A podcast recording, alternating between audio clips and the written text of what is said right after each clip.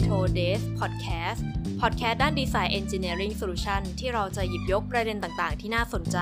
ทั้งเทคโนโลยีและนวัตกรรมใหม่ๆ ในวงการออกแบบ 3 มิติ และ Manufacturing ค่ะ สวัสดีค่ะ สวัสดีคุณผู้ฟังทุกท่านนะคะ พบกับ Meto Days Podcast Podcast ด้าน Design Engineering Solution ที่เราจะหยิบยกประเด็นต่างๆ ที่น่าสนใจ ทั้งเทคโนโลยีและนวัตกรรมใหม่ๆ ในวงการออกแบบ3มิติค่ะ ตอนนี้คุณอยู่กับโอ การสิริเพลงชัยเจริญผู้ดำเนินรายการนะคะ และวันนี้เราพบกันเป็น EP แรก และวันนี้เราจะมาพูดถึงเทคโนโลยีที่หลายๆ คนน่าจะเคยได้ยินกันบ่อยๆ อย่างเทคโนโลยีการพิมพ์3มิติ หรือ 3D Printing แต่หลายคนอาจจะยังไม่รู้ว่ามันมีที่มาที่ไปยังไง หลักการทำงานเป็นแบบไหน และเราจะนำไปใช้ประโยชน์ในการทำงานของเราได้ยังไงนะคะ ซึ่งคนที่จะมาบอกเล่าเรื่องราวของเทคโนโลยีการพิมพ์สามมิติเนี่ยก็อยู่กับเราแล้วนะคะ ขอต้อนรับคุณบาสนรงฤทธิ์เตรียมเวชวุฒิไกร Application Support Engineer จาก Metro System สวัสดีน้องบาสนะคะ สวัสดีครับพี่โอค่ะ ค่ะก่อนอื่นเลยนะคะ น้องบาสช่วยอธิบายได้ไหมคะว่า เทคโนโลยีการพิมพ์3มิติเนี่ยหรือ 3D Print มันคืออะไร และมีที่มาที่ไปยังไงบ้างคะ ก็สำหรับเทคโนโลยี 3D Print นะครับ ต้องเรียกได้ว่า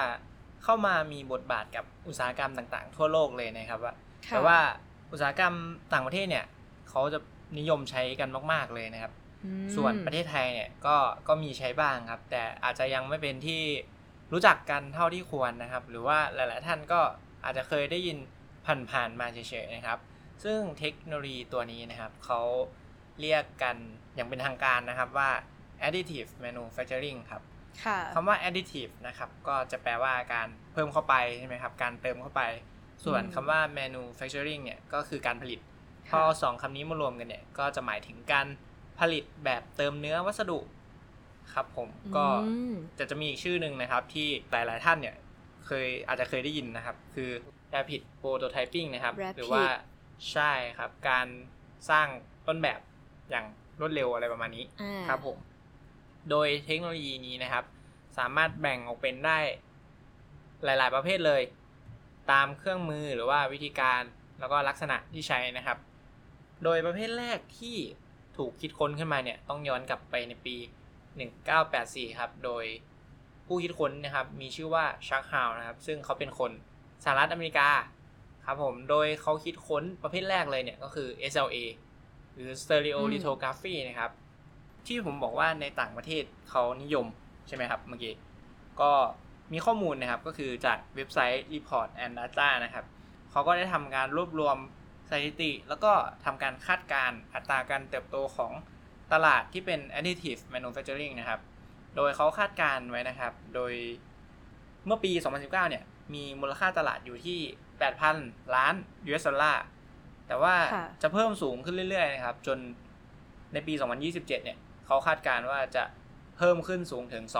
23,000 ล้าน US ดอลลาร์เลยทีเดียวอืมซึ่งมีเปอร์เซ็นต์การเติบโตที่ค่อนข้างสูงมากๆเลยนะครับ ถึง 14.4%ค่ะ เยอะมาก ครับ ต้องเรียกว่าต้องเรียกว่า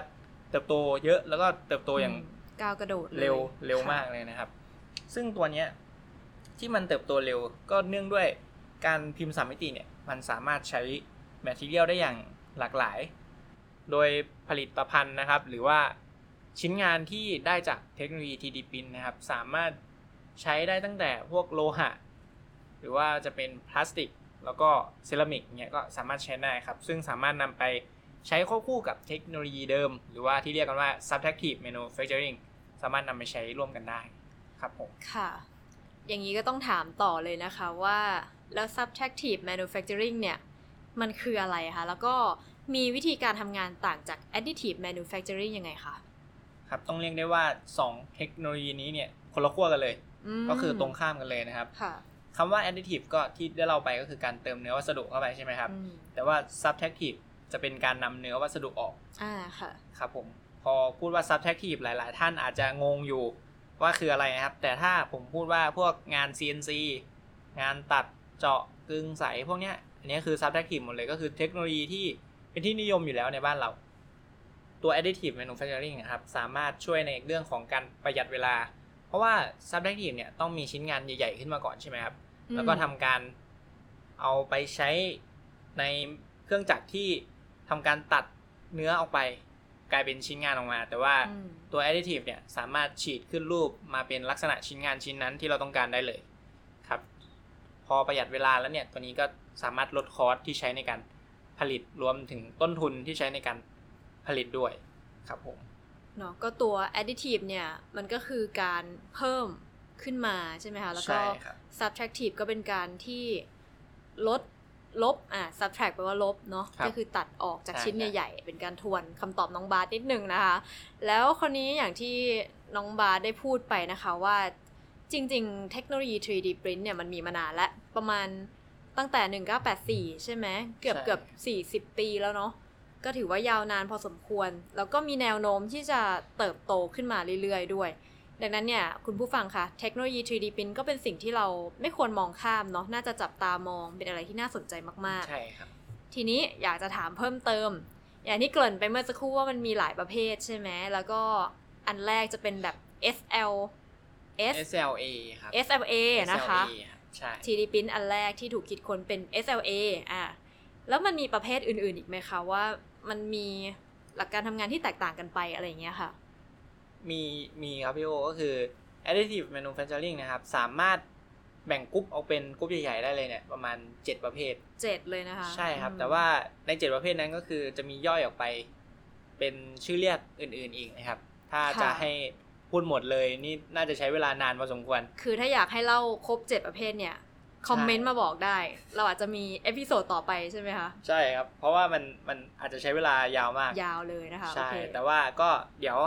จะยกตัวอย่างในวันนี้นะครับจะยกตัวอย่างสักสามประเภทแล้วกันเนาะค่ะมายกตัวอย่างให้ฟังว่า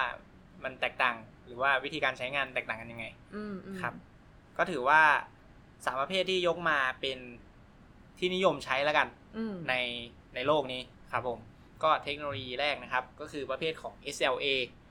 หรือว่า Stereolithography ที่ได้พูดถึงไปเมื่อสักครู่นะครับ เป็นอะอันแรกสุด เป็นตัวแรกที่ถูกคิดค้นขึ้นมาเลยของ 3D Print ค่ะ ซึ่งจะเป็นการใช้ของเหลวกับรังสี UV โดยตัวของเหลวเนี่ยจะเป็นโพลิเมอร์เรซินนะครับทำการใช้รังสี UV เนี่ยเข้าไปฉายทำให้โพลิเมอร์เรซินเนี่ยที่เป็นของเหลวเนี่ยเกิดการแข็งตัวแล้วก็กลายเป็นชิ้นงานออกมาอืมโดยประเภทเนี้ยจะมีความโดดเด่นในเรื่องของความละเอียดของชิ้นงาน ก็ถือว่าเป็นประเภทที่ พอผลิตชิ้นงานออกมา ชิ้นงานสวยมาก เป็นประเภทที่คุณภาพสูงว่าอย่างนั้นก็ได้นะครับ แล้วก็ประเภทต่อไปที่จะพูดถึงนะครับก็คือ SLS หรือว่าชื่อเต็มก็คือ Selective Laser Sintering อืมตัวเนี้ยจะเปลี่ยนจากของเหลวเมื่อสักครู่นะครับ เป็นผงพลาสติกกับเลเซอร์ครับ โดยการใช้เลเซอร์ที่มีความร้อนใช่ไหมครับ ไปฉีดกับผงพลาสติกค่ะ ซึ่งผงผงพลาสติกเนี่ยเมื่อโดนความร้อนก็จะถูกหลอมละลายแล้วก็จับอืมตัวกัน กลายเป็นเนื้อชิ้นงานนะครับ แล้วก็ไล่ไปทีละ layer layerกลายเป็นชิ้นงานออกมาค่ะ โดยตัวนี้จะโดดเด่นในเรื่องของความแข็งแรงของชิ้นงานนะครับ ซึ่งจะมีความแข็งแรง พอสมควรเลยทีเดียวในการทำเครื่องมือชิ้นงานออกมาครับ แล้วก็ประเภทสุดท้ายก็คือ FFF นะครับ Fuse Filament Fabrication นะครับ หรือว่าก่อนหน้านี้เขาจะเรียกกันว่า FDM นะครับอืมจะเป็นการอ่าฉีดวัสดุที่เป็น filament ตามอืมชื่อเลยครับผมก็คือการฉีดออกมาเป็นเส้น ทับกันแต่ละ layer layer ออกไป แล้วก็กลายเป็นชิ้นงานขึ้นมา ประเภทนี้ก็จะได้ทั้งความสวยงาม ความแข็งแรง แล้วก็ขั้นตอนที่ใช้ไม่ไม่ยุ่งยากด้วย ค่ะครับผมโหเล่ามาขนาดนี้ชักอยากจะรู้แล้วสิคะว่าประเภทไหนมัน popular หรือว่าได้รับความนิยมมากที่สุดคะสำหรับประเภทที่เรียกได้ว่าเป็นหนึ่งประเภทที่ได้รับความนิยมอย่างมากก็คือ FFF เนื่องจากว่านอกจากที่พูดไปเมื่อกี้เนาะว่าขั้นตอนมันมันน้อยแล้วก็ใช้งานง่าย ยังสามารถเลือกพลาสติกได้หลากหลายประเภทด้วยอืมค่ะเพราะว่าพลาสติกอะกับเหล็กเนี่ยมีคุณสมบัติทางกลคล้ายกันมาก แต่ว่าพัดตัวพลาสติกเนี่ยสามารถนำไปผสม สารเคมีอื่นๆ แล้วก็ทำให้คุณสมบัติทางทางเคมีเนี่ยเปลี่ยนไปอืมไม่ว่าจะเป็นพวก ABS อ่าไนลอน หรือว่า PP PC เนี่ย อันนี้ก็คือพลาสติกที่ใช้ในอ่า 3D Print ของตัว FFF ได้นะครับ โดยการใช้งานของตัวนี้นะครับ มันสามารถพอปริ้นเสร็จเนี่ย สามารถนำออกมาใช้ได้เลย ไม่ต้องนำไปอ่าเขาเรียกว่า post processing โดยขั้นตอนหลังจากการ ปริ้นงานเสร็จแล้วสามารถนำออกมาใช้ได้เลยไม่ต้องนำไป ค่ะ ครับผมอืมก็นี่ก็เป็นสาเหตุเนาะที่มันได้รับความนิยมสูงสุด โดยการที่มันมีหลักการทำงานแบบง่าย ๆ แล้วก็ช่วยประหยัดเวลานะคะ แถมยังแบบใช้ได้กับวัสดุที่หลากหลาย เชื่อว่ามันจะแบบได้ใจนะยูเซอร์ในยุคนี้มากๆเลยใช่เพราะว่ามันเป็นยุคที่ความเร็วเป็นเรื่องสำคัญมาก แล้วก็ต้องแข่งขันกันตลอดเวลาเนาะไม่ว่าจะธุรกิจ SME ธุรกิจใหญ่ ๆ หรือสตาร์ทอัพอะไรก็ตามเนี่ย ทุกอย่างมีโอกาสถูก disrupt ได้ ดังนั้นอะไรที่มันเร็วเนี่ย มันจะดีต่อต่อ user ต่ออุตสาหกรรมเนาะก็น้องบาได้อธิบายเรื่องของ FFF ไปแล้วว่ามันดียังไง อยากจะให้ขยายความอีกด้วยนะคะ ว่ามันมันง่ายแล้วมันเร็วยังไงบ้างคะครับผมก็เดี๋ยวขยายความเพิ่มเติมจากเมื่อกี้นะครับค่ะก็คือลักษณะการทำงานของเทคโนโลยี FFF นั้นนะครับ จะเป็นการใช้พลาสติกเส้นขนาด 1.75มิลลิเมตรแล้วก็ 2.85มิลลิเมตรอันนี้อันนี้ขนาดปกตินะครับที่ใช้กันครับ จะนำพลาสติกตัวเนี้ยเข้าไปในเครื่อง แล้วก็จะมีที่หัวที่หัวฉีดนะครับเขาจะมีตัวทำความร้อน heat ให้พลาสติกหลอมละลาย แล้วก็กลายเป็นเส้นออกมานะครับ แล้วก็ตัวหัวฉีดนั้นก็จะฉีดทับกันไปเรื่อยๆนะครับ ตั้งแต่ชั้นแรกเลย จนถึงชั้นสุดท้าย กลายเป็นชิ้นงานที่สามารถแกะออก เอามาใช้งานได้เลยทันทีโดยไม่ต้องผ่านขั้นตอนให้ยุ่งยาก ผ่านขั้นตอนอื่นๆให้ยุ่งยากนะครับอืมไม่ว่าจะเป็นการล้างการเช็ดอะไรเงี้ยไม่ไม่ต้องทำเลย ตัวเนี้ยสามารถใช้งานได้เลยนะครับ ค่ะก็ได้รู้หลักการทำงานคร่าวๆแล้วเนาะแล้วก็ได้รู้แบบทฤษฎีเกี่ยวกับ 3D print และคราวนี้พี่โออยากรู้เรื่องของอ่าการนำไปใช้จริง ๆ อยากเห็นภาพว่ามันมีอุตสาหกรรมไหนบ้าง หรือว่ามีงานประเภทไหนบ้างที่เราเอา 3D printer เข้าไปช่วยแล้วมัน success เกิดการแบบเปลี่ยนแปลงในทางที่ดีขึ้นบ้างค่ะ อย่างที่บอกไปนะครับว่าเทคโนโลยี 3D Print เนี่ยสามารถใช้ material ได้ตั้งแต่พวกโลหะ ก็อย่างเช่นพวกไทเทเนียม stainless steel ใช่ไหมครับค่ะ หรือว่าจะเป็นพลาสติก อันเนี้ยก็สามารถเลือกได้หลากหลายมากอืมโดยการการเลือกได้หลากหลายเนี้ยส่งผลทำให้การใช้งานของมันหลากหลายขึ้นด้วย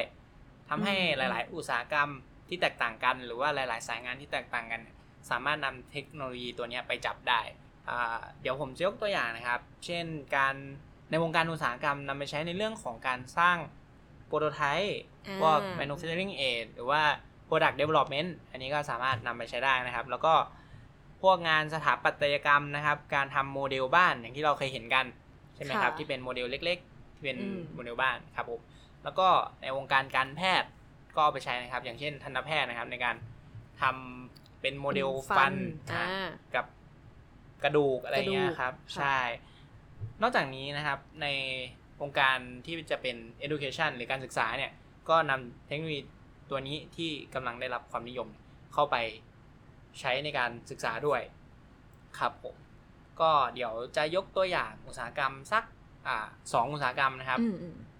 ให้ให้ได้เห็นภาพกันชัดเจนมากขึ้นนะครับค่ะอุตสาหกรรมแรกที่จะยกตัวอย่างนะครับ ก็คืออุตสาหกรรมรถยนต์หรือว่าออโตโมทีฟอืมครับผมก็พี่โอรู้จักรถโฟล์กใช่ไหมครับ รถโฟล์กอะเคยได้ยินค่ะ ครับผมก็รถโฟล์กนะครับ หรือบริษัทที่ทำการผลิตออกมาเนี่ยก็คือบริษัทบริษัท Volkswagen ค่ะครับของจริงๆ เป็นรถสัญชาติเยอรมันนะครับ แล้วก็เขาได้นำ เทคโนโลยี 3D Print เนี่ยเข้าไปผลิตชิ้นส่วน หรือว่าผลิตเครื่องมือต่างๆ ในโรงงานประกอบชิ้นส่วนที่ประเทศโปรตุเกส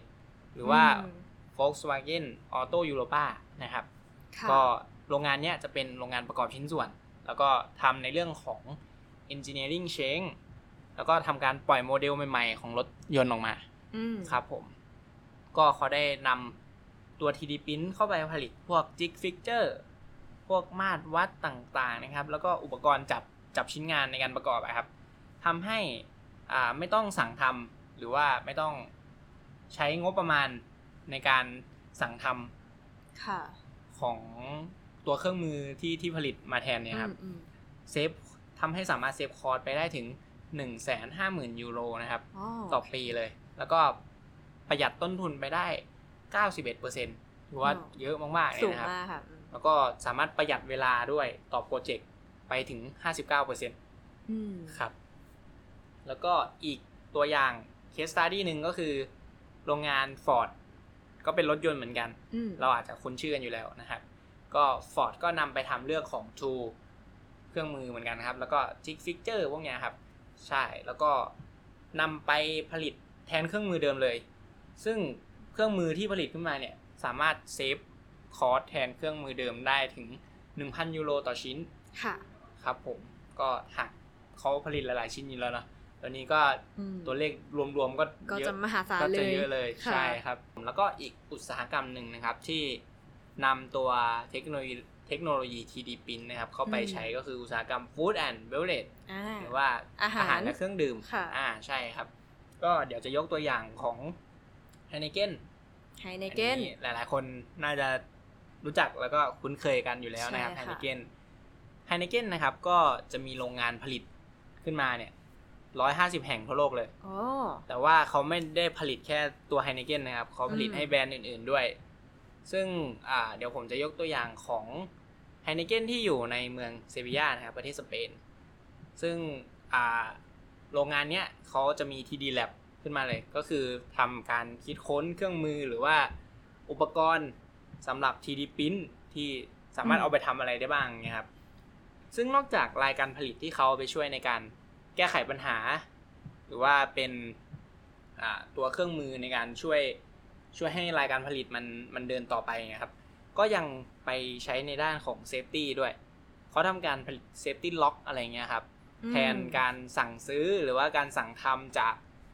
ซัพพลายเออร์ต่างต่างต่างบริษัทหรือว่าจากข้างนอกเนี่ยครับ ทำให้ตัวเนี้ยสามารถลดระยะเวลาในการรอ หรือว่า lead time ครับ ของการรอสเปร e พาร์ทได้ จากจากเดิมที่เราสั่งของใช่ไหมครับ ก็อาจจะใช้เวลา 2-3 วันในการรอของอันนี้อย่างเร็วนะครับค่ะแต่ว่าเราสามารถผลิตชิ้นส่วนนั้นขึ้นมาได้เลยเนี่ยในระยะเวลาเพียง8ถึง10 ชั่วโมงต่อชิ้น ซึ่งตัวนี้ก็ลดเวลาไปได้ เกือบวันถึงสองวันเลยอ่าครับ ก็สามารถนำไปใช้ได้เลย แล้วก็ทำให้นะครับคอสที่เกิดขึ้นในตัวเนี้ยก็จะลดลงอีกด้วยอืมอันนี้เขาลดคอสไปได้ถึง 90%เลยนะครับ ในในการใช้ 3D Print เนี่ยเข้ามาเป็นเครื่องมือแทนการสั่งสเปร e พาร์ทจากข้างนอก อันนี้ก็จะเป็นตัวอย่างคร่าวๆของอืมพวกอุตสาหกรรมที่ใช้ 3D Print เข้าไปนะครับ โดยส่วนใหญ่เขาก็จะเน้นไปทางการผลิตเครื่องมือ การ แทนที่เครื่องมือที่สั่งทำจากข้างนอกนะครับค่ะในการช่วยลดต้นทุนในการผลิต หรือว่าลดระยะเวลาในการผลิตlead time ในการรอของอะไรเงี้ยครับอืมอันนี้ก็มีประโยชน์มาก ๆ ครับสำหรับอุตสาหกรรมก็สำหรับอ่าในประเทศไทยถ้าสามารถนำตัว 3D Print เข้ามาช่วยในการลดระยะเวลาอย่างอย่างที่เมืองนอกเขาทำมานะครับอืมก็ตัวนี้ก็สามารถ save cost ได้เยอะเลยนะครับ ค่ะ เรียกได้ว่ามันตอบโจทย์เนาะกับการสร้างนวัตกรรมใหม่ ๆ แล้วก็ใช่ครับประหยัดเวลา save costอย่างที่น้องบาสได้พูดมาว่ามันมีทั้งอุตสาหกรรม วงการการแพทย์นะคะ เรื่องของออโตโมทีฟฟู้ดเบเวอเรจหรือสถาปัตยกรรมเนี่ยก็มากมายเลยทีเดียว แล้วก็เชื่อว่ามันยังมีประโยชน์ต่อหลาย ๆ อุตสาหกรรมอีกมากมายเลยนะคะใช่รับผมเอาละค่ะ วันนี้เราก็ได้ รู้แล้วก็เห็นภาพของ 3D printer มากยิ่งขึ้นแล้วเนาะว่ามันมีที่มาที่ไปยังไง มีหลักการการทำงานยังไง และเราสามารถเอามาปรับใช้กับงานของเราได้ยังไงบ้าง ก็วันนี้คุยกันสนุกมากเลยนะคะ แล้วก็ใครที่สนใจที่จะเรียนรู้เกี่ยวกับ 3D printer เพิ่มเติม หรืออยากจะเข้ามาพูดคุยสอบถามเนี่ยก็ทักเรามาได้ในทุกๆช่องทางเลยนะคะ วันนี้ขอบคุณน้องบาสมากๆนะคะ ครับ ขอบคุณมากครับ ค่ะ โอกาสหน้ามาอีกได้ไหมคะ ได้เลยครับ ถ้าถ้ามีโอกาสหรือว่ามี อ่า หัวข้อใหม่อืม ๆ มาเดี๋ยวเดี๋ยวมาอีกแน่นอนคบเดี๋ยวเรามาพูดคุยกันอีกเนาะโอเค แล้วถ้าใครมีคำถามนะคะ หรือว่าอยากจะบอกอาให้เราบอกเล่าเกี่ยวกับเทคโนโลยีอะไรเนี่ยก็สามารถคอมเมนต์มาบอกเราได้ แล้วก็สุดท้ายนี้ฝากนะคะ Subscribe ช่อง YouTube ของเราด้วย แล้วก็กดไลค์กดแชร์ กด Follow เราในทุกๆช่องทาง เพื่อจะไม่พลาดสาระดีๆนะคะ แล้วก็โอและน้องบาสเนี่ยขอลาทุกท่านไปก่อน พบกันใหม่ใน episode ต่อไปนะคะ สวัสดีค่ะ สวัสดีครับ m e t h o d a y s Podcast Podcast ด้าน Design Engineering Solution ที่เราจะหยิบยกประเด็นต่างๆ ที่น่าสนใจ ทั้งเทคโนโลยีและนวัตกรรมใหม่ๆ ในวงการออกแบบ 3 มิติ และ Manufacturing ค่ะ